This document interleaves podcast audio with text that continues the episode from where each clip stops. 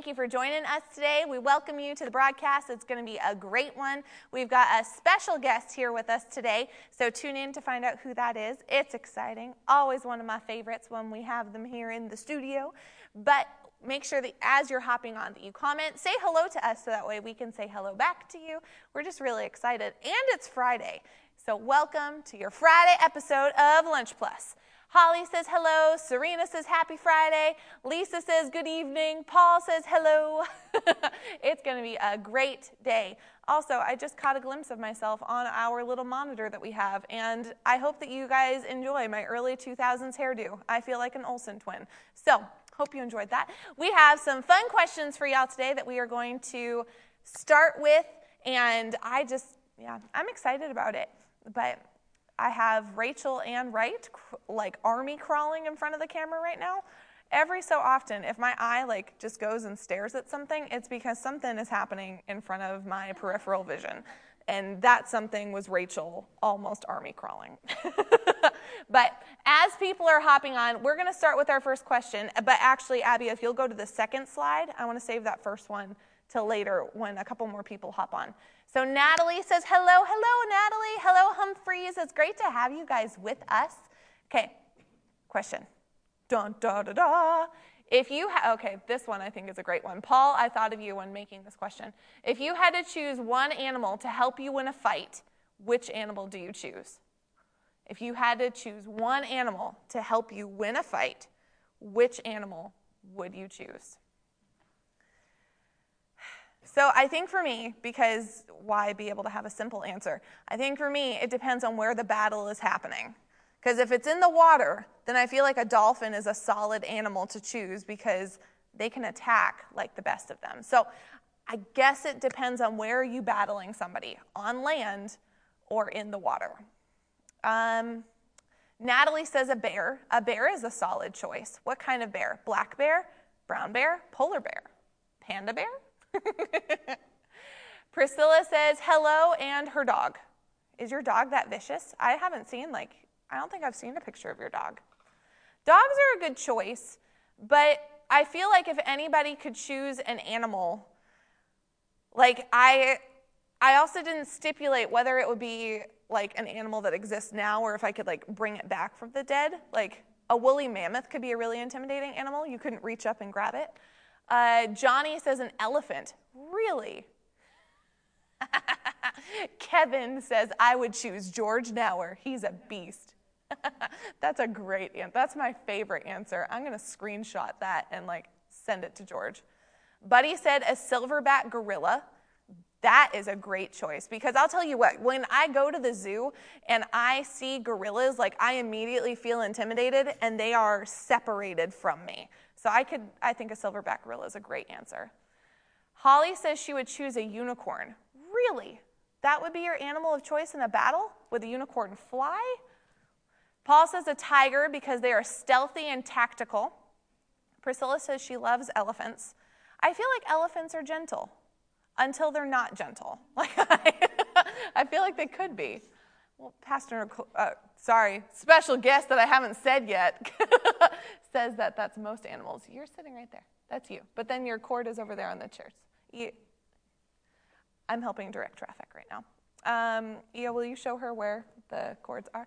Okay, I think for me, this is this is an intimidating decision that I'm making right now. I feel like the gorilla is the answer I would choose as well, buddy. I think it is. Luke! Luke is here. I'm sorry. It's a very exciting Friday behind the camera right now, and I'm, I'm very excited. Um, Holly says unicorns can fly and have a sharp object on their head.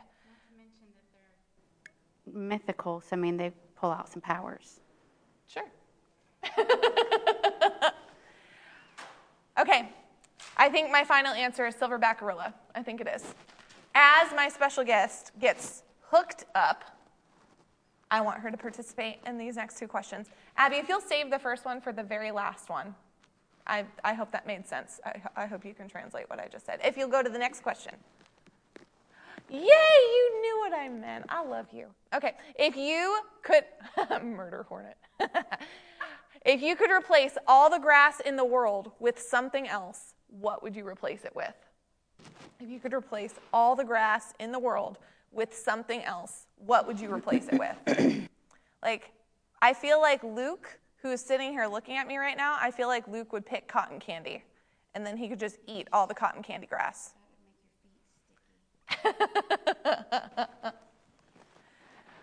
what would you guys choose to replace grass? Um, cotton could be fun, but Serena said fuzzy blankets. Good. Ooh, good call. answer. That's a good answer. While you guys are deciding, look who's here. I'm so excited that she's here. Look who it is. It's Pastor Nicole. I'm so excited you're here. Oh, look. I feel like singing all by myself. George said he would replace all the grass with brownies. You'd Ugh. walk on brownies? That's kind of weird. Paul says bubble wrap. That's interesting. I feel like that's a good decision. What would you replace? Oh, that would be fun. Bubble wrap. It would be like perpetual crunchy leaves. I mean, if you could have anything, then you could do fuzzy bubble wrap, like bubble wrap inside the fuzzy blanket, sort of like, you know, a cat has their little cat toys that's like material, but inside is, you know, the crunchy stuff. So I would probably mush Serena and Paul together and have bubble wrap so it makes a pop, pop, pop, pop, pop every time. But then what happens when you This want exactly to sneak somewhere? Like if I want to sneak and get somebody's Christmas presents out, then the pop, pop, pop. So sorry, That's Paul. exactly where I went. Because I'm like, what Mm. happens if you're in stealth mode? Like you're somebody in the Navy or the Marines or something, and you have to go be super stealthy, and then it's pop, pop, Yeah. pop, pop, pop, pop, pop. Yeah. hmm. Done. Pastor says, Isn't God smart? I like the fuzzy blankets, but then dirt gets caught in it, and then you have to vacuum it. Yeah. I say sand, beach sand, Oh, no. soft beach sand. It's everywhere, so it wouldn't really matter. Until it gets in your house. No, and then it's, like fine. glitter. Like Mm. you'll never get it out. no, we'll just have beach sand floors. Oh, man. Hi, Mm-mm. Kevin. Kevin says replace grass with guns. Lots, Lots of, of guns. guns. I don't want to walk on guns. I Yeah. feel super uncomfortable. We could have gun trees. EO, that's a great decision. Rachel says memory foam. That would be exciting. That would be great. I'd enjoy that. And you could nap everywhere. But then Like, what if it was- happens when it gets worn out? And It just regenerates. It never gets worn out. It's always regenerating memory foam floors. okay, I could do that. That would be amazing. For what happens when you fall out at the altar? Then you just fall out into like the comfiest floor ever. That's EO, a good one. I I'll, think I'll EO go with wins. EO. George says brownies would keep getting replaced every season. Every season? Whoa. No, you I need to have brownie brownies. trees, like our like our gun trees. we we need to have brownie trees. Johnny says beanbags. Holly, I, Holly says or wet. What happens if the memory foam gets wet? It doesn't get wet. It just it doesn't happen.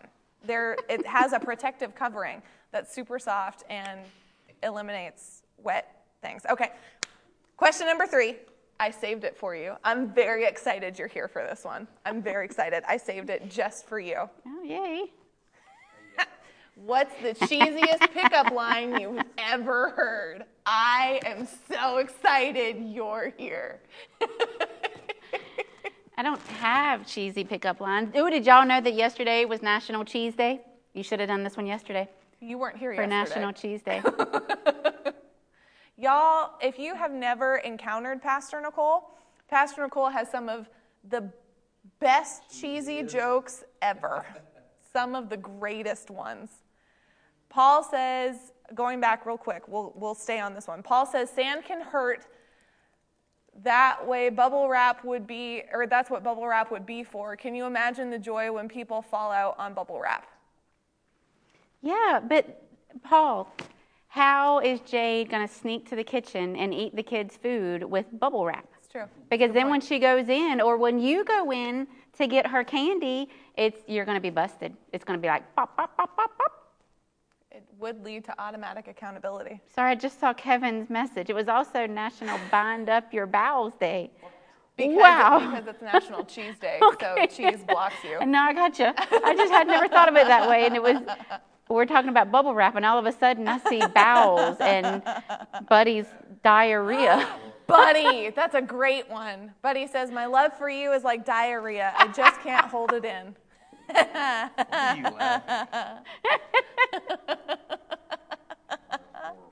That is great. Fun fact while you guys are thinking of them, I secured my husband because while we were first dating, I gave him like for he had to be gone for about a month and a half and for every day he was gone i wrote him a letter and at the beginning of each letter i gave him a very corny christian pickup line at the beginning of each one so eventually like the walls of jericho i wore him down that's what happened Warm down. Ah, see, George is using one right now. George says, My Bible is missing the book of Numbers. Can I have yours? Look at Kevin. Have you ever thought of joining the army? I fell for it. I think my favorite one, Rachel, come here for a sec. I'm making you be on the broadcast just for a second. It requires involvement. Okay, my favorite one is Hi, my name is Will. God's will. Oh Lord. It's my favorite one, always. That's horrible. but I think it wins the category. It's horrible. What's your favorite cheesy pickup line then, sir? I don't know. I'm not sure. hey, Pastor Ed Kivik, good to see you over on YouTube. Hey, just so before we forget again, so next week we're on YouTube uh, on Brian Wright channel, but tom- next week we've been on the Boomerang YouTube. It won't be there. It'll be over on the Brian Wright channel. So uh, for the Lunch Plus. So, Buddy, I have some context, like some understanding of Buddy and Serena's relationship. We took them out to dinner the other night, and Buddy said he opened dialogue with Serena with this Did Adam and Eve have navels? So, after the first couple times where she didn't remember you, that's how you ensured that she was gonna remember you? That's awesome. and now we're here. Now you're Obviously, married. it works. See, works. cheese works. George said, I did not wear him down. That was one of my favorite presents. It had a lot of them in there, though. Like, I do you know why Solomon had so many wives? He never met you. Oh, this is this is fun. Let's, oh, that hurt. There's so many. Oh my goodness. Kiss me if I'm wrong, but dinosaurs still exist, right?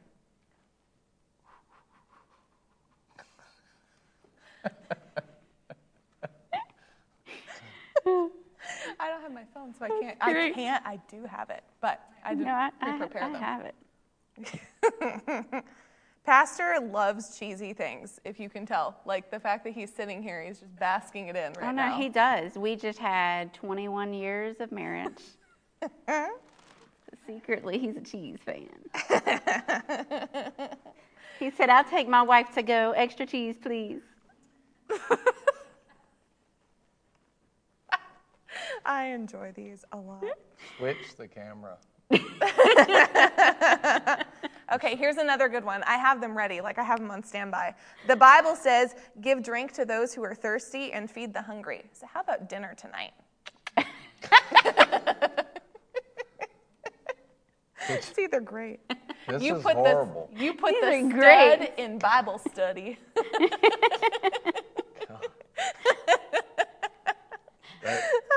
Please change the topic.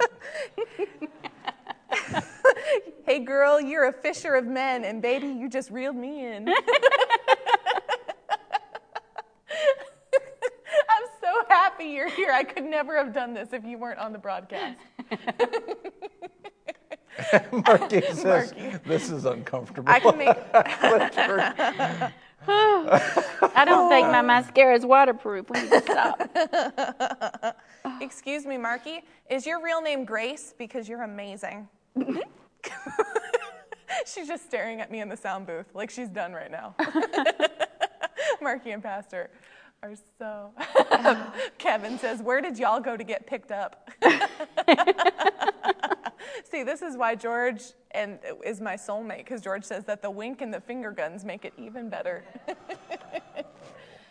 So thanks for joining the broadcast today before I get kicked off indefinitely. Thank you for being here. It's been such a good day so far. And make sure was that nice you share. knowing you. make sure that you share the broadcast. It's going to be a good one. We have both Pastor Brian and Pastor Nicole on with us today. So you know it's going to be good because Pastor Nicole is is really Pastor Nicole. Pastor Nicole. Thank you. I started the sentence and didn't know how to finish it. So that was the best way possible. Like I know that, that there's nothing wrong with the cheesy jokes, yet they hurt me so deep. Like why is this? It's almost like it doesn't go together. But There's a song about that. Love hurts. Mm. Your daughter's, this one, Rachel, your daughter's favorite joke that she tells all the time, anytime cheesy jokes get brought up, is okay, guys, you ready? This is a Rachel Ann joke. What did the green grape say to the purple Oh. grape? You got it? Breathe. And she's like doubled over laughing right now. so Rachel gets it honest. It comes from her mama. That's good stuff. But while you- Girl. while you guys are hopping on and you're sharing the broadcast, really quickly before we transition into our topic today, tomorrow we've announced it the last couple days, but if you haven't heard yet, or if you're a person that likes reminders, tomorrow at 9:45 a.m. here in Albemarle at the Square, Pastor Brian has been asked to participate. Uh, um, in a time of prayer here in town. So if you are around, if you are available, even if you're not available, you could get available. It's going to be worth it. So come tomorrow, 9:45 a.m. here in the square in downtown Albemarle. It's going to be great and powerful. Bring your faith, hope, and love. And Sunday, this Sunday, and then Monday, Tuesday, Wednesday in Jefferson, South Carolina at Faith Family Church, Pastor Tracy, one of Pastor Brian's spiritual fathers, will be in Faith Family Church. He's going to be doing a set of meetings. It's going to be great. If you have any questions, send us a message and I'll get you some info. But that is all the announcements that I have. Hallelujah, amen. Praise the Would you like to provide a cheesy pickup line before you transfer in? I don't know any. That look that you guys got on camera right there, that's Barrett. We're all done now. Like, I, it, we ended it. Don't go back. Golly, that's rough. Pastor's pickup line was, Will you hold my quarters? And I said, Sure. That's true. what did you say again? I don't remember. Yep, it worked. It did. I tried to get out of it. he bought you. I, didn't I, oh, pretty, she just pretty cheap.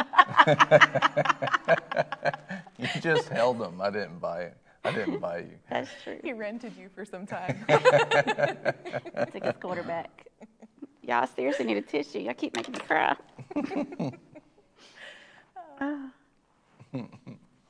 yep, it worked. Praise God. He came in, said, "Hold my quarters, darling." I feel like I he did didn't not say, say that. darling. That's how I heard it in my head. Conway Twitty.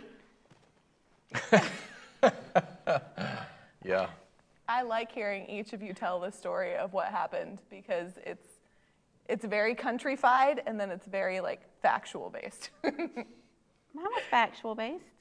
I just told you how I heard it. How it got input into Here you. you go. Man, I don't know how to transition from that. I'm not sure. Anyway, let's jump right in. Glory to God. Thank you, Barrett.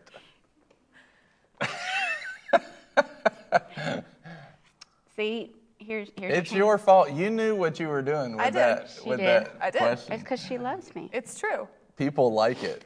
There are certain things that I cannot do if it is just you on the broadcast, unless I do it before you get to the broadcast, and I know she's online. so I seized an opportunity. Kevin, Pastor Brown is silver fox. I'm hmm. handsome. Okay, well, before this gets mushy, I'm off. See ya.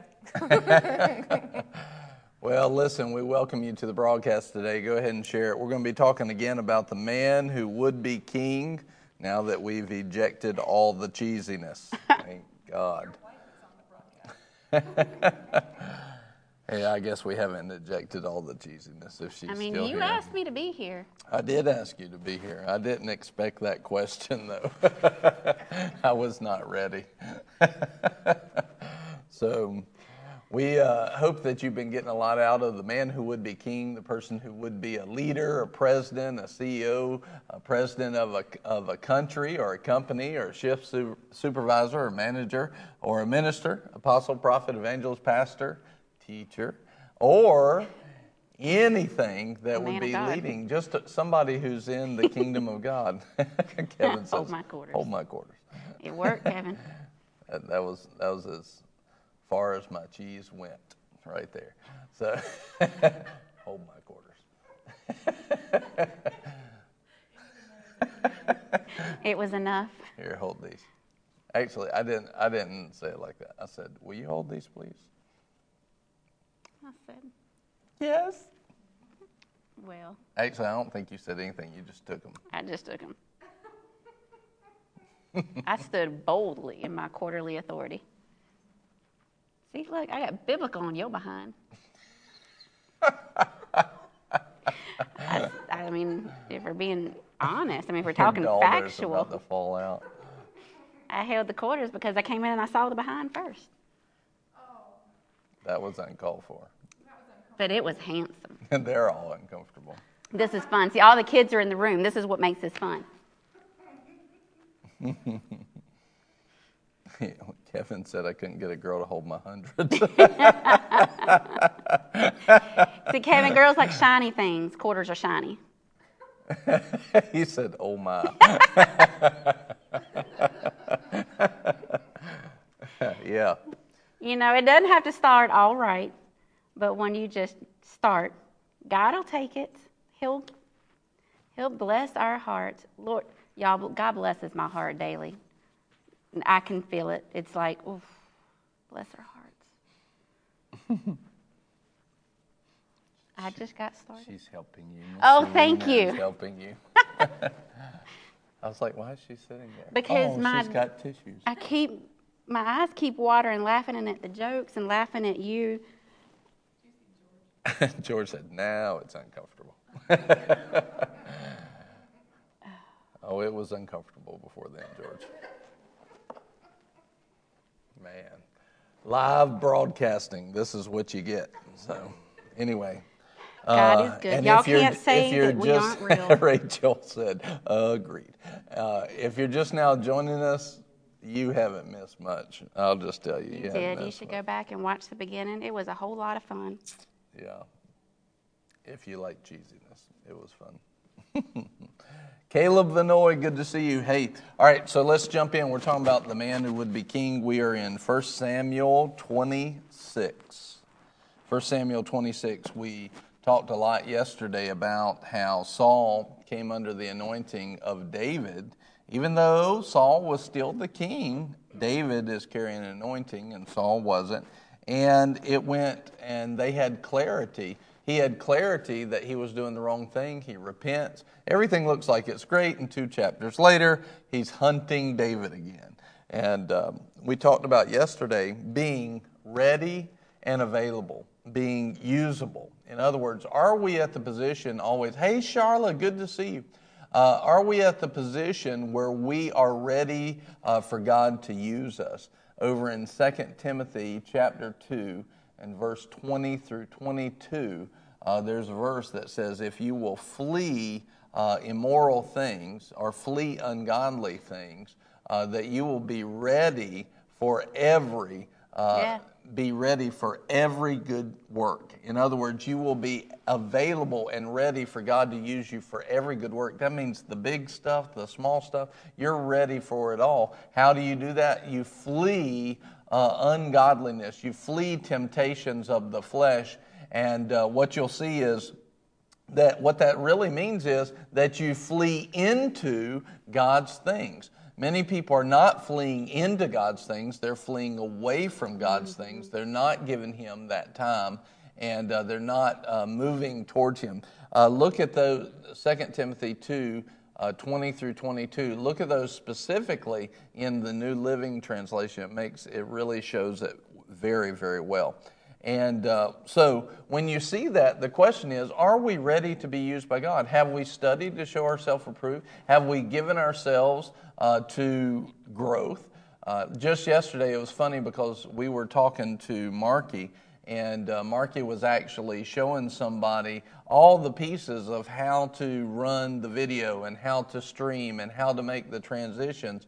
And I remember, you know, what, six months ago, uh, nine months ago, she was learning all that for herself and really did not have a good feel for it. And yet now today she's teaching other people. Why? She made herself available. She studied not just the Bible, but things to get the good news out there. And now she has a skill set that's able Yeah. to be uh, utilized. She's learned how to edit videos. She's learned how to do this. Why, why is this important? Because in this world, this is one of the main ways that we're able to get the good news of Jesus Christ out there. And I was just applauding her and telling her how well she had done because she went from really not knowing and she was telling a story about like well what does that do? What does that do? And now she knows what those things do. Uh, she knows what those buttons on the screen do and she's done great at it. So it's one of those things where are we not just available uh, just do we know everything about the bible but do we have the skill set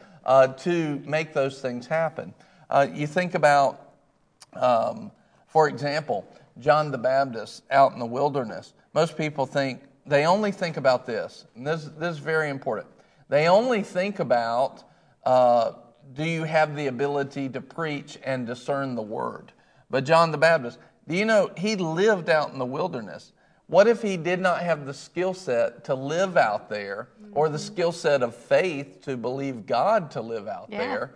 But you're talking about both a, a mixture uh, or a blending together, a partnership between the supernatural and the natural. And so some people only want to think in supernatural terms, some people only want to think in natural terms.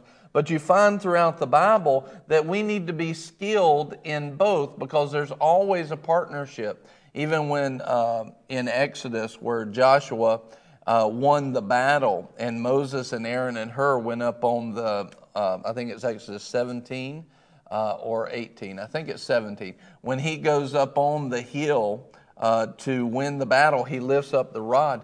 They won a very supernatural battle, but they did it by sitting him on a rock Yeah. and by physically lifting up his hands. They were skilled enough and strong enough to do that. So it was this blend of the natural and the supernatural. Remember that we are in the world, but not of the world, but we are in this world. And so God will do supernatural things through a natural means and he'll apply the two. Same thing with the loaves and fishes, the miracle of feeding uh, the 5,000 men, which probably meant 15,000 at least total Right. uh, people, men, women, and children. And how did he do it? He took a very natural lunch and he brought the supernatural into it and it turned into that. so, It's men- like the phrase, um, don't be so spiritually minded Yeah. that, you're so, that you're no earthly good. You know, we've got to realize we're called to reach the world and pull them in. Well, they don't understand spiritual things. God's ways are not the world's ways. So Yeah. you're going to be using worldly things with spiritual wisdom. Yes. There is the combination, you know, but you can't be so spiritually minded that you don't use the earthly things to reach into the world and minister to them and then pull them into Yes. the spiritual things. It's it's important to remember that. His ways are not the world's ways. So the world's not going to understand every spiritually minded thing. Well, and you know, you say spiritually minded but no earthly good. Uh, so what we're th- many people will equate that to is that they will only be uh, spirit, you know, spiritually minded. They're always thinking about heavenly stuff and things like that, and they don't walk in the common sense. But yeah, that's what we're getting at is a spiritually minded person understands Yeah. the partnership between the two, and they're not just thinking about the spiritual side only. They're thinking about how the spiritual side is applied in the physical side as well. So, for instance, today, this good news of Jesus Christ, this teaching about how to be a leader so that your life can go up, it's being brought to you through very much physical equipment Yeah. physical cameras, people that are adjusting. You know, just right now, you couldn't see it, but uh, the camera was being, one of the cameras is being adjusted. People are making moves in the audio and the video, things like that. So there's a very, you know, the anointing of God will flow through this broadcast today, but it came through a physical means. So God brought a supernatural blessing through physical equipment, and that's what we have to understand. So a lot of people, I know many ministers, for example, many ministers, all they ever want to do is they just want to get up here and preach Right. on the platform. But what they miss is that that is a very small That's the smallest piece, piece, of of time. pastoring. And it's the fun part uh, of pastoring. It's the fun part of ministry. Yeah. Uh, but that's a small part of it. Everything else that happens throughout the week, you know, people that you're talking to, that you're discipling throughout the week, all kinds of things that are going on. We have to understand that that's not all there is to it. And I remember as a young minister, I was told that, and I, I heard it, I believed it, but it it's stronger than that. In other words, I was overlooking a lot of the work, yeah. The work. You know, I, I grew up thinking that, that pastors only work on Wednesday night and Sunday morning. Woo, biggest lie I was ever told. Yeah, yeah. There's people. People think that now there probably are some ministers that don't do a lot. I'm, I feel certain that that's the that's the case. But the question is, are they actually ministers? Is the issue. Um, but if you have a pastor that's actually doing the job of being a pastor, they're working all the time. And it's like Corona. You know, we were sitting there during the lockdown of coronavirus. And everybody else talking about taking naps and you know, being bored and doing doing all these projects and stuff like that. I'm like, where is that? Our our workload felt like it doubled during that period of time. Uh, here's here's what we're getting at. What I'm what I want you to understand is if all you're ever doing is thinking about the supernatural and not understanding how the supernatural partners with the physical, then you will miss the ministry that God has called you to Yeah. you will not be prepared to do those things. You know, just yesterday I was helping, uh, Pastor Ed was here, he's over on uh, YouTube. Yesterday he was here, and we were going over all the things dealing with some video and helping him to answer some questions and, and having some pieces that we could hand to him in that way. Well, that's going to help his ministry and the church that he's a part of get the word out and get the good news of the gospel out. But had I not studied Right. in those areas, I would not be able to help him. So now the study that I've done is able to be multiplied into other places. So we talked about how uh, David said, verse 6, so 1 Samuel 26, David said to Ahimelech the Hittite and to Abishai the son of Zer- Zeruiah, Joab's brother, saying, Who will go down with me to Saul in the camp? And Abishai said, I will go down with you. Uh, Pastor Ed said, Thanks again. You guys are awesome. Yeah, you're welcome. We love you, man. Uh, God's doing great stuff. And so, but Abishai says, I'll go down with you. You see, he was prepared. Do you understand that he was walking into an en- enemy camp? Mm-hmm. Do you think he would have said, I will go down with you if he was wasn't prepared. ready Yeah. to fight a battle? Right. He had to be skilled, trained, have experience. You're walking into death if you don't know what you're Yeah. doing, the potential of it. You better know what you're doing. Well, he was trained to do that. He was able to do that, or he was very faithful, and because of that, he was able to go and be an assist to David. And but how many people are actually able to do that? And I shared yesterday. I love this story. I shared yesterday. I was thinking about it on Sunday morning. I called George or I communicated with George and I said, "Hey George, when you come out to greet me way before the service, make bring Buddy with you." Why? Because I knew that Buddy because of his heart would be available. He would be available Yeah. and he's made himself available and he's he's studied to show himself approved. Does he have more to do, more to grow? Sure he does. I do, do, all of us do. But he had made himself available where he can be used. He was ready for the good work of God. And I didn't have to question whether or not he was there. I knew he would be there on time. I knew he would be ready and available. And we need to see the supernatural side of being physically available and physically ready, skilled. You know, when you see over in Proverbs 24, uh, you see uh, wisdom, understanding, and knowledge. It understanding is the one from the Holy Ghost, but knowledge and wisdom are actually uh, what you learn mostly through a physical means. Yeah. Now, God can help you get to that place, but it's understanding uh, that's basically the spiritual side. Knowledge is something you can grab on your own. Wisdom is something you can go to school and learn how to put those pieces of knowledge together. But it's very physical, and a lot of people just don't want to do the work. Yeah. They don't want to. You've got you've got to study to show yourself approved. You know, if you don't, it's like you know, it's anything with life. If you don't put something in, you're not going to get something out. So what are you putting in? You know, what is your desire Yeah. to get out? And it's you know, I was thinking about when you talked about run from youthful lust, so that you can be available and ready, equipped for every good work. You know, we've got to understand. You run from the youthful lust so that the good Yeah. things can go in and you're ready for good work. But this, the opposite is true.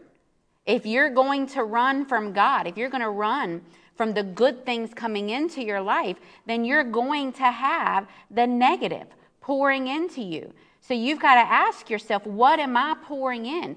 You know, and a lot of that is, you know, a lot of our um, equipment is just obedience. Yes. It's but that comes from studying to show yourself approved by knowing the word of God. You know, we knew, you know, when pastor called Sunday and said, "George, go get Buddy." We knew Buddy would be here because we've we've gotten to know Buddy. We know his voice. We know his um, personality. We know his heart because while he's only been at Boomerang for a little time, God's had him before us. He's had Yeah. had us studying him. So we've learned him and we knew what we could pull on and get out of. We've got to take the time to get to know the word Yes. of God. So when God says do something, you know, like when when Abishai was led to go, either he was very equipped, he was very faithful, or he was very stupid. Well, David wasn't a stupid king. Yeah. So you can go ahead and take away that third option. So either he was very physically equipped with his training, um, or he was very faithful, Yeah. which means he was spiritually equipped. Yes. So we have to. And we probably both. Right. We have to decide who are we going to be, and and that's what I was going to say. I don't know very many times where it's not a little bit of both, Yes. because we are spirit-led people, but we are living in an earth suit. Yeah. You know, so God will use both means to advance you. It's I use all things together for good for those who love me. Yes. You know, he's going to use everything, but it all comes down to where's your what's your heart? Yeah. What are you willing to do? Are you willing to run from the youthful temptations and the youthful lust? Because the truth of the matter is it's youthful. Yes. It's, you know, it's like Luke's not in here, is he? You know, the things Luke wants to do right now, they're youthful, they're silly. You know, this morning, Buddy was at the house waiting for Pastor, and Luke got a lightsaber. And right now, that's all that matters is his lightsaber, and he's got some moves. You know, well, he swung his lightsaber and he knocked Buddy's knee. Well, Buddy's hopping around on one leg. He swung his lightsaber and he got another one. Next thing I know, I turn around and Buddy's like on his knees on the floor because he doesn't have any legs anymore. You know, to somebody who didn't know what was going on, they just looked in, they didn't have the context. They're like, this man is silly. He's hopping around on one leg and then he's walking around on his knees, and yet this is the man that, you know, Pastor Brian is, you know, pouring into and working alongside each and every day. It looked ignorant because it was youthful. At some point, we have to decide to walk out, walk away from youthful things. You know, Luke's going to continue to grow, and while Star Wars George will always be awesome, at some point, you're not going to go hunting to provide for your family with a lightsaber. We're going to teach the boy to shoot. What? Yeah, buddy. You know, so you've got to you've got to continue. My dreams are dashed. Um, I'm so sorry. I'll, I'll minister to you later. I always wanted to go hunting It's with a okay. lightsaber. That would be awesome. that would that would really be awesome. I, I, would be awesome. I want to go hunting with a bazooka. You could like kill it and cook it off, just like that. Boom! Supper's on the table. I don't think it's going to have the effect you think It, the it won't. going to have. It won't. But in my head, it sounds really awesome. But I have to turn from youthful lust of a bazooka hunting rifle, and I have to pick up my 243.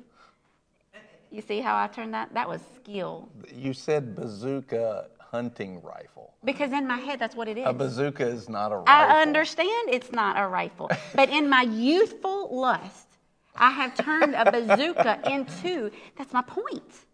Youthful stuff doesn't make sense. You just sit there and look pretty. I got this.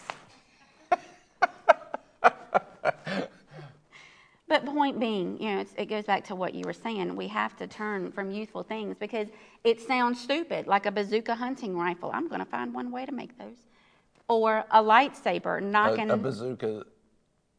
Never mind. it's never going to be a rifle. It's going to be a rocket launcher, basically. Always. That's what a bazooka is. I know. Bam. You're going to have a hunting bazooka. Well, there you But go. don't attach rifle. On it. It's a different thing. I'll put a rifle sling on it. Okay. So then it'll be a bazooka sling. No, be a rifle sling on a bazooka. What were you saying? I don't know. No. I'm gonna just sit over here and sip my tea. Buddy says, kill it, fillet it, cook it, all in one shot. Brilliant and scientifically sound. Thank you, buddy. I knew he was a man of God the moment he walked in this building. Kevin said, Pastor Brian, quit being a legalist. She's got this. Kevin. She just she just wants These to blow stuff up. She just wants to blow stuff up. Pastor She's- does have a point. She's missing the whole point that she's got to go find the pieces of meat in the top of the tree that's cooked. It's a bazooka. There's nothing going to be left. You're going to have to go hunt it down. It'll be in the ground. It'd be like manna from heaven. Pieces of deer falling. Look, this is great. Best conversation of the day. This is what happens when she, people love me. Barrett said, This is what happens when she opens up with her joke. She wins the people over. They love me. Unless they're members of PETA. Then. Well, if you're a member of PETA, come to Boomerang. We'll pray for probably- deliverance. They probably don't watch. Uh, they don't watch for long. And if they did, Pastor Nicole came on and they stopped today. you, you, want, you want some information about this? Go into Genesis in chapter 3 and the fall And look what God did for his people that he loved. Yeah. He killed an animal Yep. Just to put clothes on their back. Yep. That now you know what God thinks about it. Okay. That's All all right. I got to say about that. And the question is, you know, who do you trust? I don't need my own resources. I need God's. God's got an opinion on it. His opinion is correct. Well, it's the youthful so- people that think that, you know, it's kids that think that they're superheroes. They can do anything, they can do everything. You know, it's the youthful, ignorant teenagers that say, I don't need my parents because I know everything. Then you get to 20 and you're like, okay, maybe I didn't know everything. Then you get to 30 and you're like, okay, I didn't know much. Then you get to 40 and you're like, I didn't know squat diddly Yeah. you know but the older you get the more you understand i really in my youthfulness now you're to have the faith of a child the faith of a child doesn't let anything stop you from believing the love of the father Yeah. but the ignorance of the youthful think that you don't need anything and you don't need anybody. But you know, the youthful lust will always lead you to stupidity, to ignorance, Yeah. to failure. You know, a kid jumps off a roof because they think they can do it all. They're going to end up in the hospital. But you end up, you run away from that youthful lust. You start to per, uh, obtain godly wisdom. Yeah. And there's nothing this world has to offer that, you know, your youthful lust has to offer that God can't top. Everything that youthful lust wants to give you is just a fraction of what God has for you. The victory that we saw David and Abishai have was because they didn't they didn't stupidly walk. You know, even when you know Abishai's like, "Look, let me kill him. I'll take him out. He'll never know." But David operated in godly wisdom and continue to be advanced time and Yeah. time again. Yeah. Well, there's, I, I remember my dad used to say something a lot, actually, and I disagreed with him when I was young. I, I did not, like, I respected what he said, but I did, in my heart, I disagreed with him. He said, um, Thank you, uh, Patrice. Uh, they, they said, God bless you both. Uh, I, I, I disagreed with him when I was young, uh, and it said, he, he said this, he said, we, you don't even really need to vote until you're at least 35. Right. And when I heard that, I was like, "That's crazy! I can go give my life for my country at 18, and but I don't need to vote." And um, and I, what I found out, what he was saying was this: he was saying that what you think you know at age 18, at age 20, at 25, at 30, you don't know what you think you know. And it goes back to the same thing with the immaturity of teenage years as well, and even spiritual uh, uh, teenagers in that way.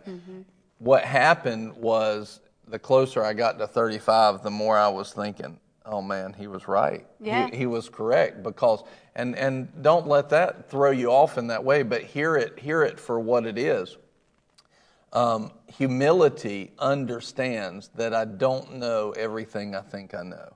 Uh, this world has taught certain things, and we have to humble ourselves and say, Lord, help me to see the way that you see. Don't let me make assumptions based off of worldly logic, but let me learn true knowledge and wisdom through the logic of a supernatural being that actually does know everything and sees all of it. Uh, so one of the things that happens is uh, we're, I, you know, like I said, I disagreed with that. I even disagreed with that up to about uh, 30. But it's like so many things with my parents and with most people's parents. You grow up and then you find out, doggone, they were right. Right. You know, they they saw some things because they had a bigger worldview, and um, so it's one of those things where you want to i use that simply as an example and you may disagree with me now and i get that i disagreed i would have disagreed with me when i was younger and and you have to understand i was coming from a perspective of what i would call wisdom really believing and understanding why he thought that way Yeah. but then the further i went the more i saw what he was talking about and i went just because my worldview has has completely increased from that age until now at 40 how old am i What year is it? You'll be you're 46 now. i'm 46 now and uh, so anyway, I was from that point until now, my worldview has continued to increase, and I see more now. Like even what's going on in the country right now, I don't.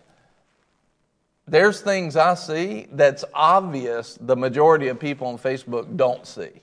There's things that are happening that this there's it's more than just a racial thing, it's more than than just Antifa. It's more there's more going on. There's a It's lot of stuff Republican behind the scenes. It's Democrat. it's It's more than two junk. Yeah, two political Yeah. parties. There's a lot more going on and I'm able to see it now, but I couldn't have seen that 15 years ago.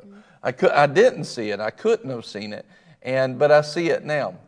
And not only do I see it, but it's very clear to me uh, more than it ever has been. And I believe it'll get even more clear. But so a lot of people are reacting to one variable or another variable, but there's a lot of variables in play. And so you have people that are like, well, why doesn't he do this? Why don't, why don't they do this?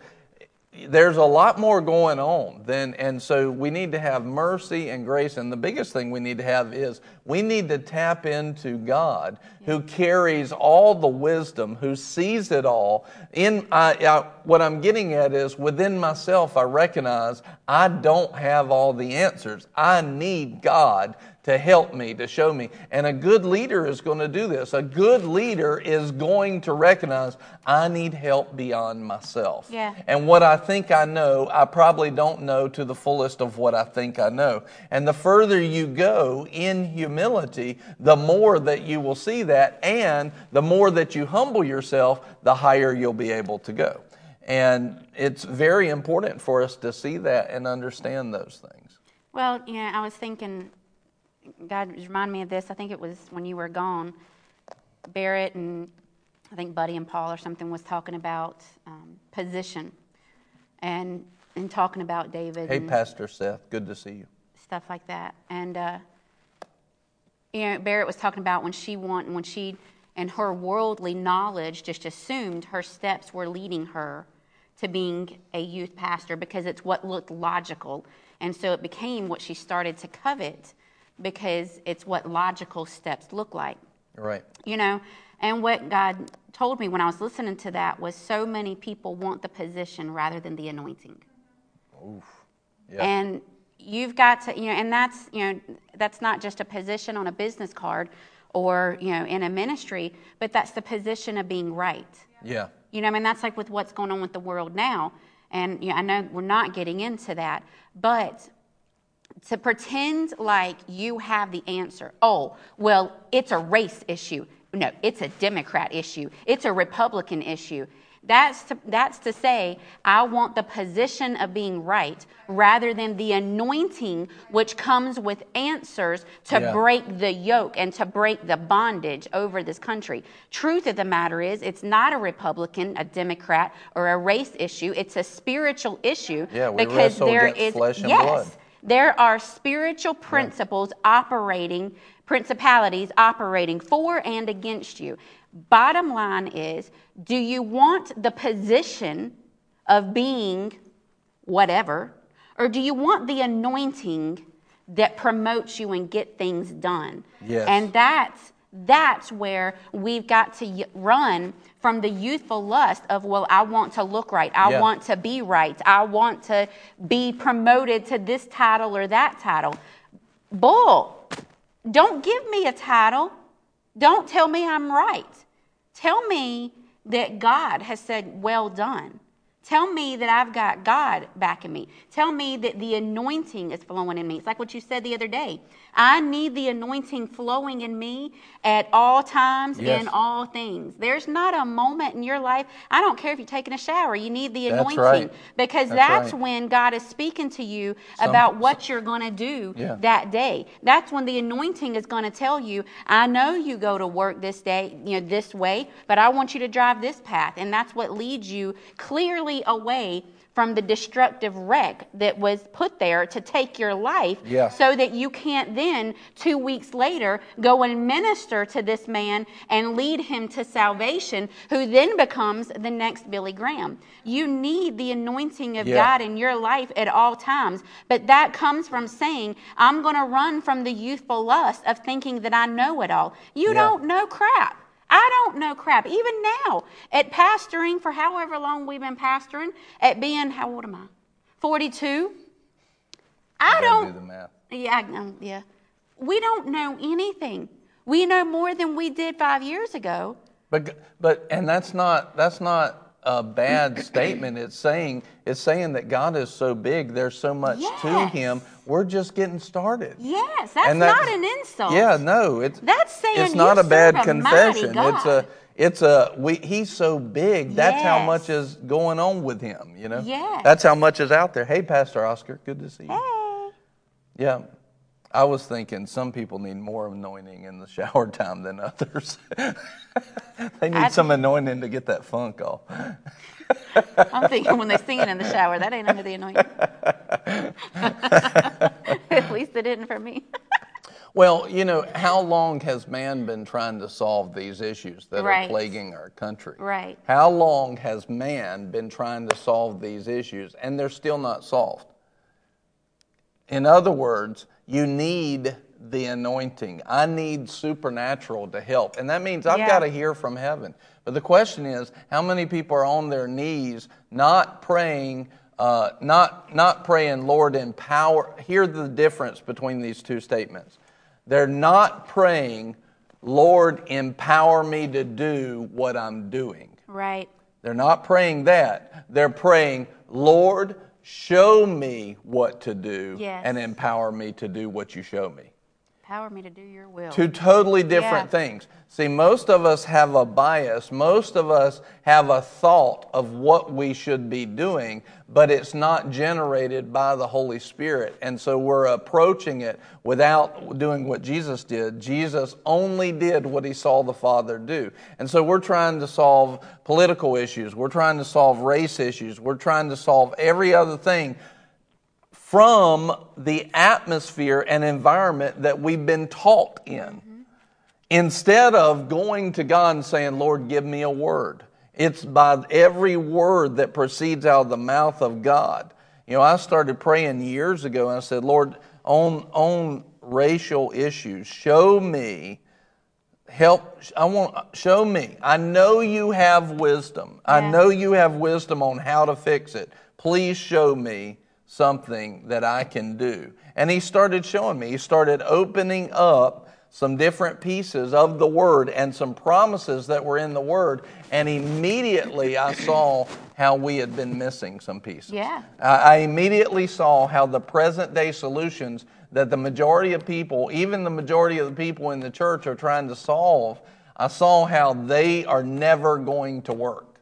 They're never going to work because of what he opened up to me. So it's not something, and I'm not prepared to share it all yet because I know that he's still showing me. And I'm not going to jump until he says jump, but I know he's still showing me. And I know that he's still uh, straightening out the road so that when he says run, it'll be smooth and straight and not filled with potholes. And we'll be able to do what we need to do. Well, that's what a lot of people are not doing. All they're doing is they're running with the uh, you know bullet points that they've been taught Yeah. instead of a real relationship with God that has Holy Spirit wisdom and supernatural wisdom and revelation. And we have to give ourselves to those things. And we have to hear from the Lord. Man shall not live by bread alone, but by every word that proceeds out of the life of God. Life to the full till it overflows has no racial issues in it. That's right. Life to the full till it overflows has no racial issues in that fullness of life. So that life does not come by my logic, it comes by God's wisdom and logic. Mm-hmm. And I need to hear from Him. Yeah. Life to the full till it overflows has no racial issues in it. But it doesn't come by my word, it comes by His word. Yeah. And so we need to hear from him and not just go with the same bullet points and talking points that we've heard all of our life growing up. Well, and you know, I was thinking you said man shall, shall not live by bread alone. You know, and, and I have a feeling somebody's watching this and it's going, well, you don't know what I've seen. You don't know what I've experienced. And here's the thing. He said by bread alone. That's what you've seen. That's what you've tasted. It doesn't mean that what we've seen, that what we know, that what we've tasted isn't fact. Right. It is. Racism is a fact of this world. Yeah. On every facet, every race has racism for and against them. Hey You know? Sherry. Hey hey Carissa Johnson. Good to see Hello, you. hello. Hello. But what we've tasted and experienced is fact.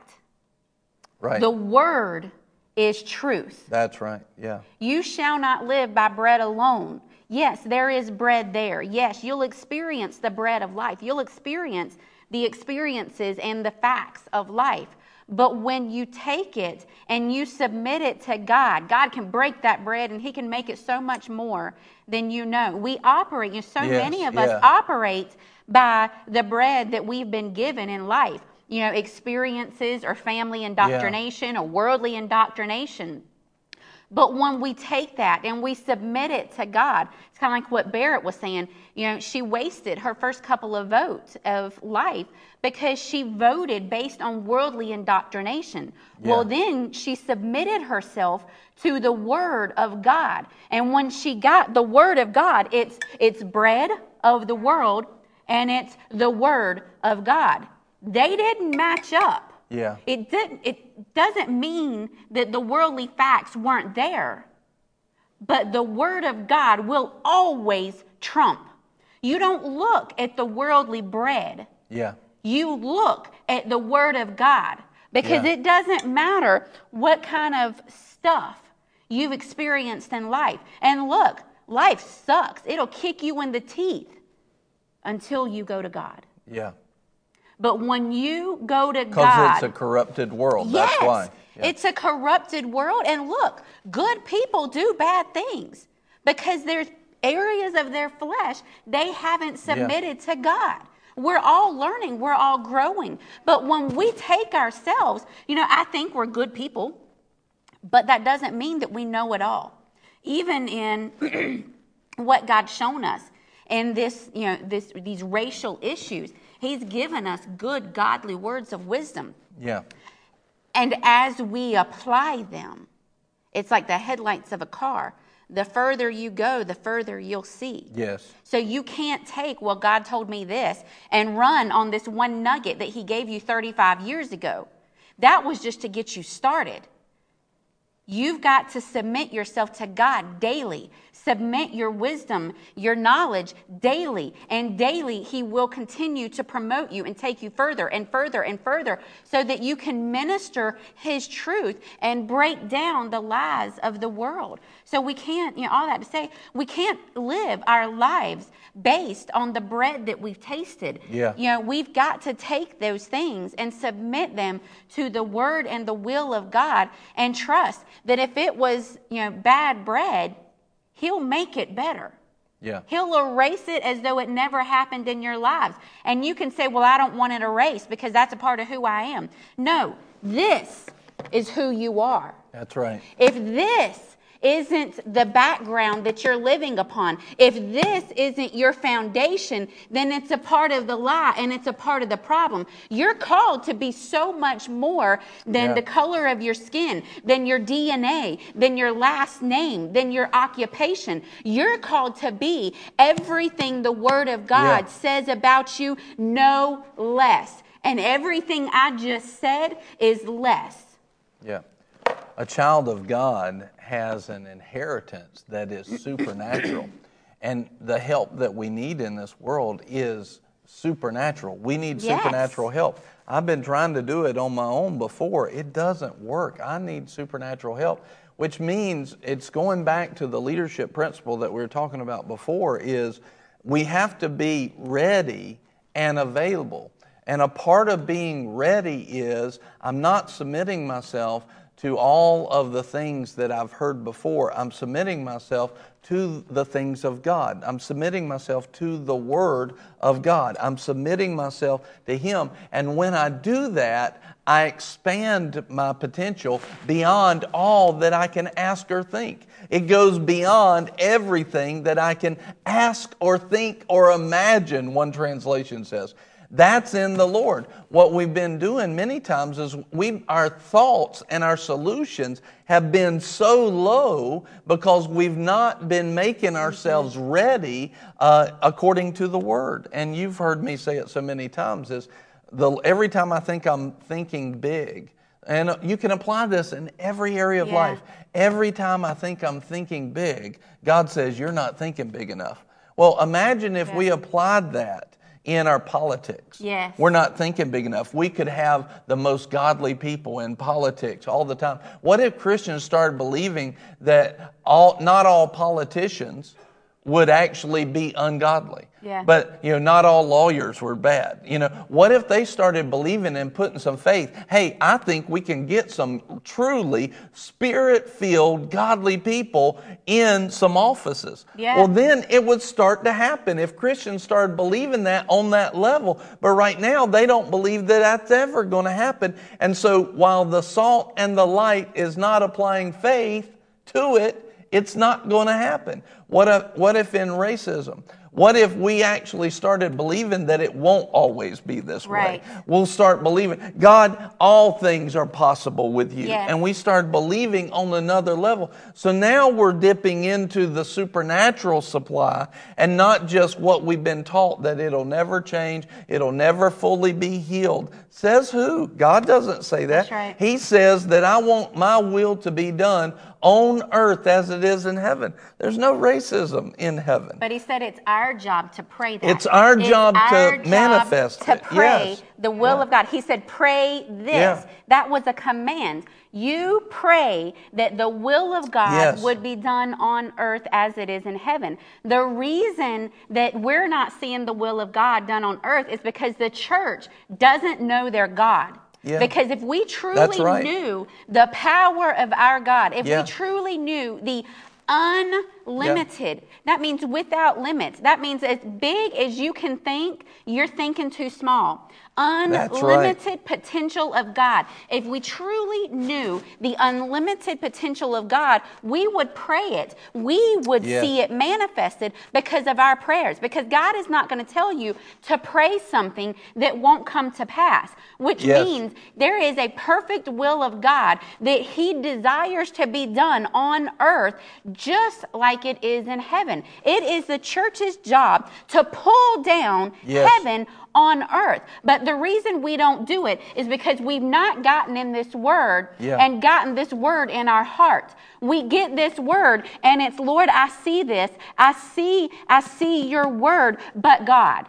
Get your butt out of the way and just Yeah. put God there. Yeah. If we would get in this word and receive it as a child, we would see so many things Yeah. manifest, not overnight, today, in the now. We don't have to wait for night to fall and the morning to rise. We could say, be, Yeah. and it is.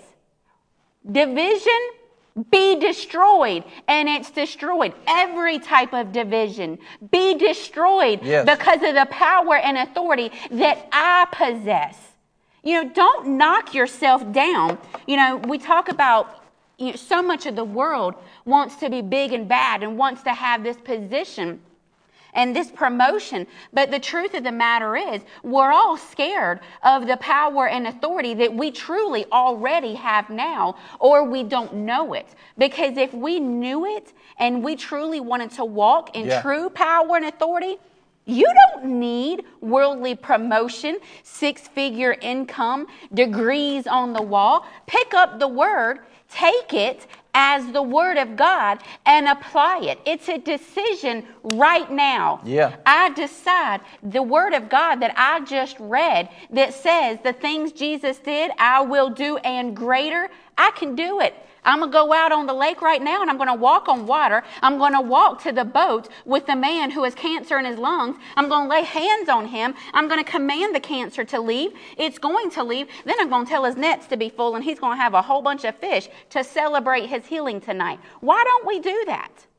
Pastor Oscar said something. He said, Even Jesus prayed, yet not Yes. my will, but yours be done. And so, one of the things that we see is that the power that Jesus operated in, that we are called to operate in, is because he did not set his eyes Mm-hmm. on the things that were already in the world. He set his eyes on things above and the Father's will and the Father's will only. Not only the Father's will, but the Father's potential. He set his eyes on the Father's potential, on the Father's uh, actions, on the Father's words, and not just his own. And so one of, that's what made him powerful, and that's what will make his body powerful Yes. when we stop looking at solutions that man have come up with outside of God. I see so many times where people are trying to solve things, and we're not just talking about racism today. we're just talking about in general healing, deliverance, church. You know, so like I know, I know several years ago, I faced a, a problem in the church. I said, Lord, I don't know what to do with this. Society's in such a place, I don't know what to do. And watch this, but here's where humility comes in. And it took me a while to get to this place where I prayed this prayer, uh, not because I was unwilling to be humble, it's I didn't know what to pray it. Right. But I need I started fasting and praying and seeking him, and I said, Lord, here's the issue. Here's this problem. I have no idea what to do with it. It was this is a big, big problem. I said, in the church. I said, but here's what I know. You, this problem didn't take you by surprise. You have an answer to it. So I'm asking you, please show me out of your wisdom, out of your wisdom, Father, how can I take your wisdom and apply it here on earth and change earth to look mm-hmm. like heaven?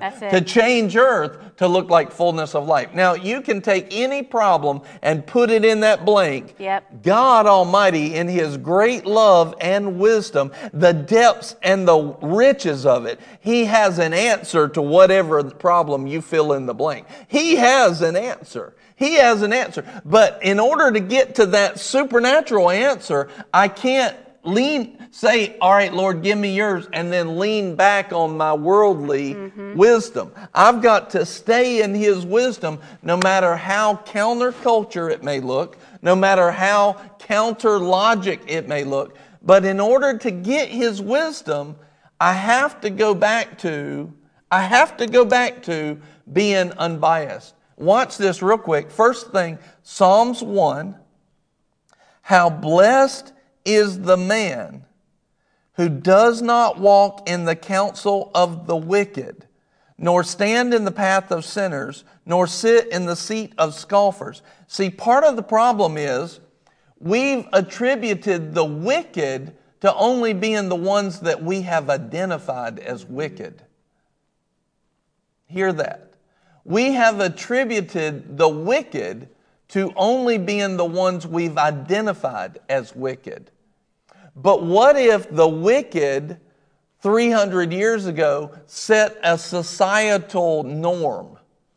And then that societal norm became accepted. And now, some 300 years, we're living in what we call normal, and the whole world calls normal, even the people we wouldn't call wicked, but yet it's completely based on a societal wicked, a societal norm that was founded by a wicked person. So, how do we figure that out, and how do we root these pieces out? We've got to be willing to throw everything we know away and go back to the wisdom, the wisdom of the word. We've got to be willing to go back to this and say, Lord, what do you want to show me? Right. What wisdom do you have? And I don't need, now watch this, I don't need a blend of where I've come from. I don't need a blend of where I've come from and what you're telling me. I need only Yeah. what you tell me. It doesn't say that I'll live by every word that proceeds out of the mouth of God, mixed with what culture says is Right. okay. Hey, Ashley, over on YouTube, good to see you. And so, watch this, continuing in Psalms 1.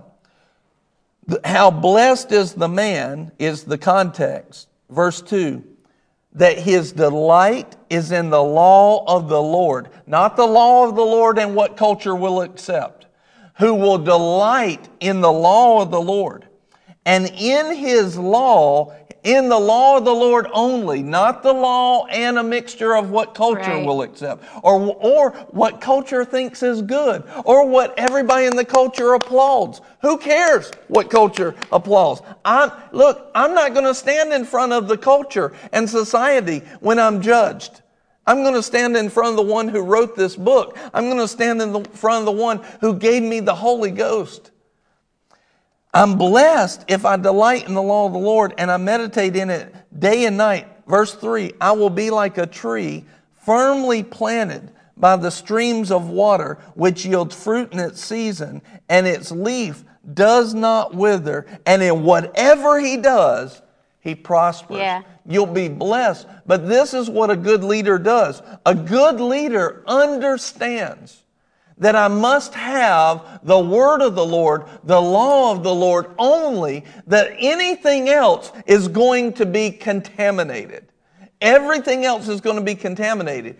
I've got to have the purity of His Word. I must have the purity of His law. And then I've got to take it and meditate on it. I told you I prayed about uh, racism uh, years ago. It was, it was years ago I prayed about it. And uh, the Lord started talking to me about it. He started showing me some things. He started showing me how His Word has a solution to heal it. His Word has a solution to heal it. But I haven't talked and preached on it yet because I know He's still showing me some stuff. And I don't, I'm not going to go out there half cocked. I know He'll give me a time when to let it fly and when it'll be anointed and it'll bring about change just like just like martin luther king brought about change why because at the right time he brought about the anointing Yeah. of god he was a great man and, but he was anointed to bring that word at a specific time I'm not saying that I'm called to do what he's called to do. I'm just saying I understand the importance of an anointing and a timing. But uh, here's the other part of it. If I see if I see that God has a solution, I, un, I need to understand from Psalms 1 the only part of that solution is His Word only, not a mixture of His Word and blended with what society will accept or what culture will applaud. I don't need to. Now, watch, here's what I'm getting to a point. Please follow me. I have to understand that all of my environment and all of my atmosphere that I've grown up in has carried with it a bias of what corrupted men have thought. And in order to get to the supernatural solutions of God, I've got to recognize what's God and what's not God and throw away what's not God. That means I've got to be completely unbiased on the law of the Lord only, and then I'll be blessed. Then I can help other people be- blessed. Then I can help to solve things. But it's based in God only, not the bullet points that I've heard all my life, not the talking points that I've heard all my life, not what the news says, not what Fox News says, not what CNN says, not what MSNBC says. Who cares what they say? Right. Which one of them are living by the only the law of the Lord? None of them. So which one of them are going to be right? None of them. Because they're not going so- solely and wholeheartedly after him. All right, now, now you go back to, look at this. So in order to be walking in true freedom, I have to be in true truth. And in order to be in true truth, I've got to yield myself to the heart of God. A true leader will yield myself to the heart of God and not yield myself to everything I may have grown up with, even things that I considered good. True truth goes completely unbiased. And here's what happens Jeremiah 24 7. I will give them a heart to know me, for I am the Lord, and they will be my people, and I will be their God, for they will return to me with their whole heart. See, what we need today is we need a return to the Lord. If we return as a society truly into the presence of God, all of this, all of the problems go away. Now, if you don't believe that, that's the beginning of the issue. If you know that for a fact, I know that for a fact. If people could be in the presence of the Lord God Almighty through Jesus Christ, His Son and our Savior, filled with the Holy Ghost, there will be no more problems. It will truly be heaven on earth. And this is what the Lord's coming back for. He's coming back for a glorious, glorious church, walking in the fullness of the stature of Christ. If we move into the presence of the Father, there's no more issues. But how does He tell us that we'll move into the presence of the Father? We move there with our whole heart. That means I've got to drop everything that I thought was important, that society's taught me was important, that our atmosphere and environment taught us was important, even things that it's taught it was good. And maybe it's good, maybe it's not, but I've got to go wholeheartedly, not into what they, the bullet points, not into the talking points, not into the worldly logic. I've got to go wholeheartedly into God. Jeremiah 29, verse 11. I know the plans I have for you, declares the Lord plans for welfare or to fare well, and not for calamity, to give you a future and a hope. Hear this right now racism is a calamity. Bad politicians, according to the Bible, is a calamity. Yep. Watch this. God has none of those plans for you and for I. God has no plans for calamity in your life. Jeremiah 29 11. He has zero plans for you to ever be affected by any part of that. No plans for calamity. So he's going to tell us how to get to, into those plans. How do we get into the plans where there's no racism, where there's no calamity, where there's no problem, where, there, where there's no uh, tragedy? How do we get there? He says, verse 12, then you will call upon me and come and pray to me, and I will listen to you. This is God Almighty telling you and I, He'll listen to us. Amen. Verse 13, you will seek me and find me when you search for me with all your heart. Verse 14, I love this. I will be found by you, declares the Lord, and I will restore your fortunes. This this is the plan of God. He wants to even take what you've lost and completely restore it. But how do we get to that place? We search for Him with all of our heart. Now, hear this here's the key. All of our heart means there's not a piece of our heart that's missing. All of our heart means that we drop bias as soon as we head towards Him. Dropping bias means I've got to throw away everything that I think I know. I've got to humbly approach God and enter in and say, Lord, show me, teach me, because I don't know what I think I know. I've been taught in a corrupted world. I, I love and, and watch, oh God, thank you, Lord. Watch Isaiah in Isaiah chapter 6. He says he gets starts coming into the presence of God and immediately he recognizes in humility he recognizes I am undone. I'm a dead man because I am hear this. I'm coming from a land of unclean men who have unclean lips. And I, am I'm, I'm a man who have spoken unclean things and I live amongst a people who have spoken unclean things. In other words, Lord, I don't know what I think I know. We're saying stuff we don't even know. Even Job, when, listen, watch how Job was restored. What happened when, to make Job be restored? He forgave his neighbors and he said this. He said that I didn't know what I was saying about you. I thought I knew about you. He said, I was saying things I didn't know. This humility is keyed into Chronicles where it says, If my people humble themselves and pray, Lord, we thought, we, we've been on TV, we've been talking all these talking points, saying stuff we thought we knew. The person who comes into God and says, Lord, I don't know what I think I know. I live in a land of a corrupted people, and I've been a corrupted people myself. Lord, please, I don't know. I'm a dead man. I know nothing compared to you. That person who seeks God with all of his heart in complete unbiasedness will find God and God will find them. And that person can do great and mighty things. This is the answer to every problem in society. Truly entering into the presence of the Lord, but we got to come and we got to drop everything we thought we knew. And you see the heart of God in Isaiah 6. As soon as Isaiah hits this place of humility, I'm a dead man.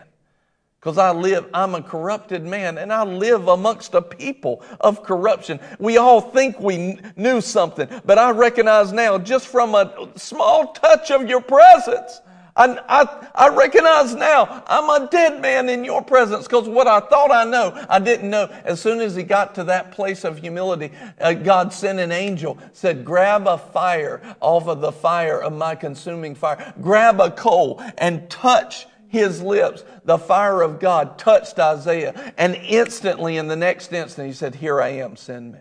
Yeah all of where he thought he didn't stack up. God can, through Jesus Christ, touch a people, touch a church, touch around the world the body of Christ. And we can rise up, if we'll rise up in this humility, he can touch a people and the whole world can come aflame with the fire of God. This is the answer. Amen. Hallelujah. Lord, let us be those people. Father, let us be those people. Let us be the people of humility. Let us be the people who are after you. Let us be the people of your anointing. Let us be the people of your presence.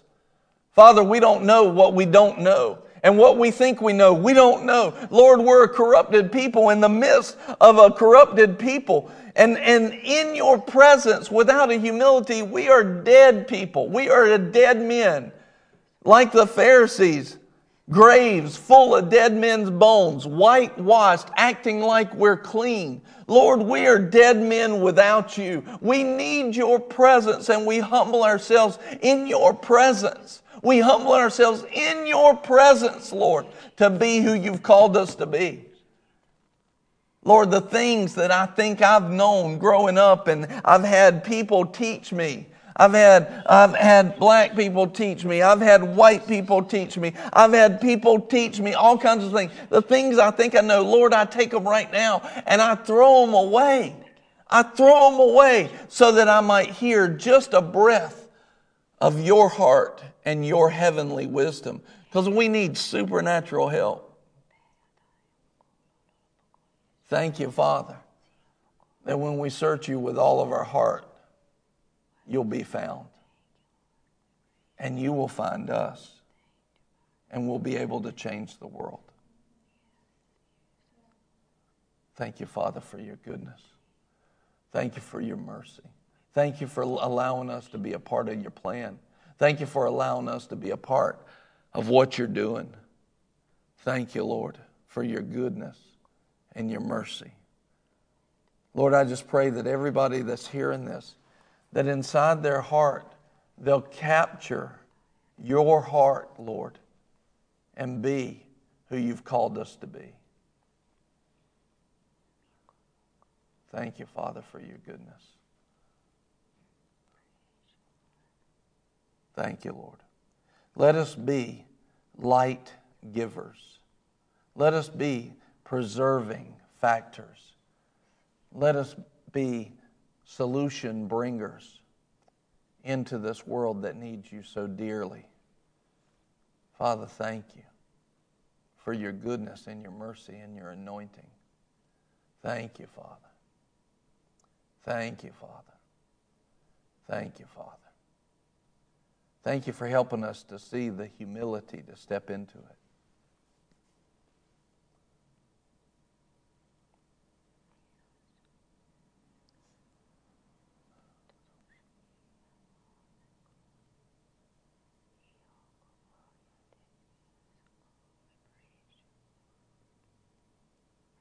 Thank you, Father. We praise you. We worship you. Thank you, Lord, for moving in hearts right now. Thank you, Lord, for bringing hearts around. Thank you for your anointing, your presence that's fallen on people right now to be the solutions that we need to be. Lord, we just receive it. We give you the praise and the honor and the glory. Help us be the leaders that you've called us to be. In the name of Jesus, the Christ, the Messiah, and your anointed one, the one who's anointed to break every yoke of bondage. Thank you, Father. May all these things be done. In Jesus' name. Amen. Amen. Amen. If you'd like to give, you can give and sow into the good news of Jesus Christ going out here with what's right. And just Facebook, you can type in hashtag donate and the amount. Thank you. Uh, we just pray over the ones that have already been given. Thank you, Lord. We receive those on, but in your name and for your gospel's sake. And Father, now, in Jesus' name, let it be multiplied back to them. Whether you're on Facebook or anywhere else, you can go, anybody can go to givebc.org. They can sow. The broadcast is always free to whoever wants to hear it and listen to it and grow by it. Uh, but we know that God puts it on people's hearts to partner with us and be a part of what's the good news that's going out. If you'd like to do that, we make it easy for you, and we love you. We love you. We love you. And we're excited to see what God does through you and to you and in your lives. And we pray for you and lift you up. Thank you, Father, for your goodness and your mercy. We'll see you next week at Lunch Plus at noon. And I'm glad you were here today. I love you. I love you too. We love you. Have a great week. Thank you, Kevin, for sowing that. Have a great, great week. Great weekend. And we'll see you Monday at noon. Bye bye.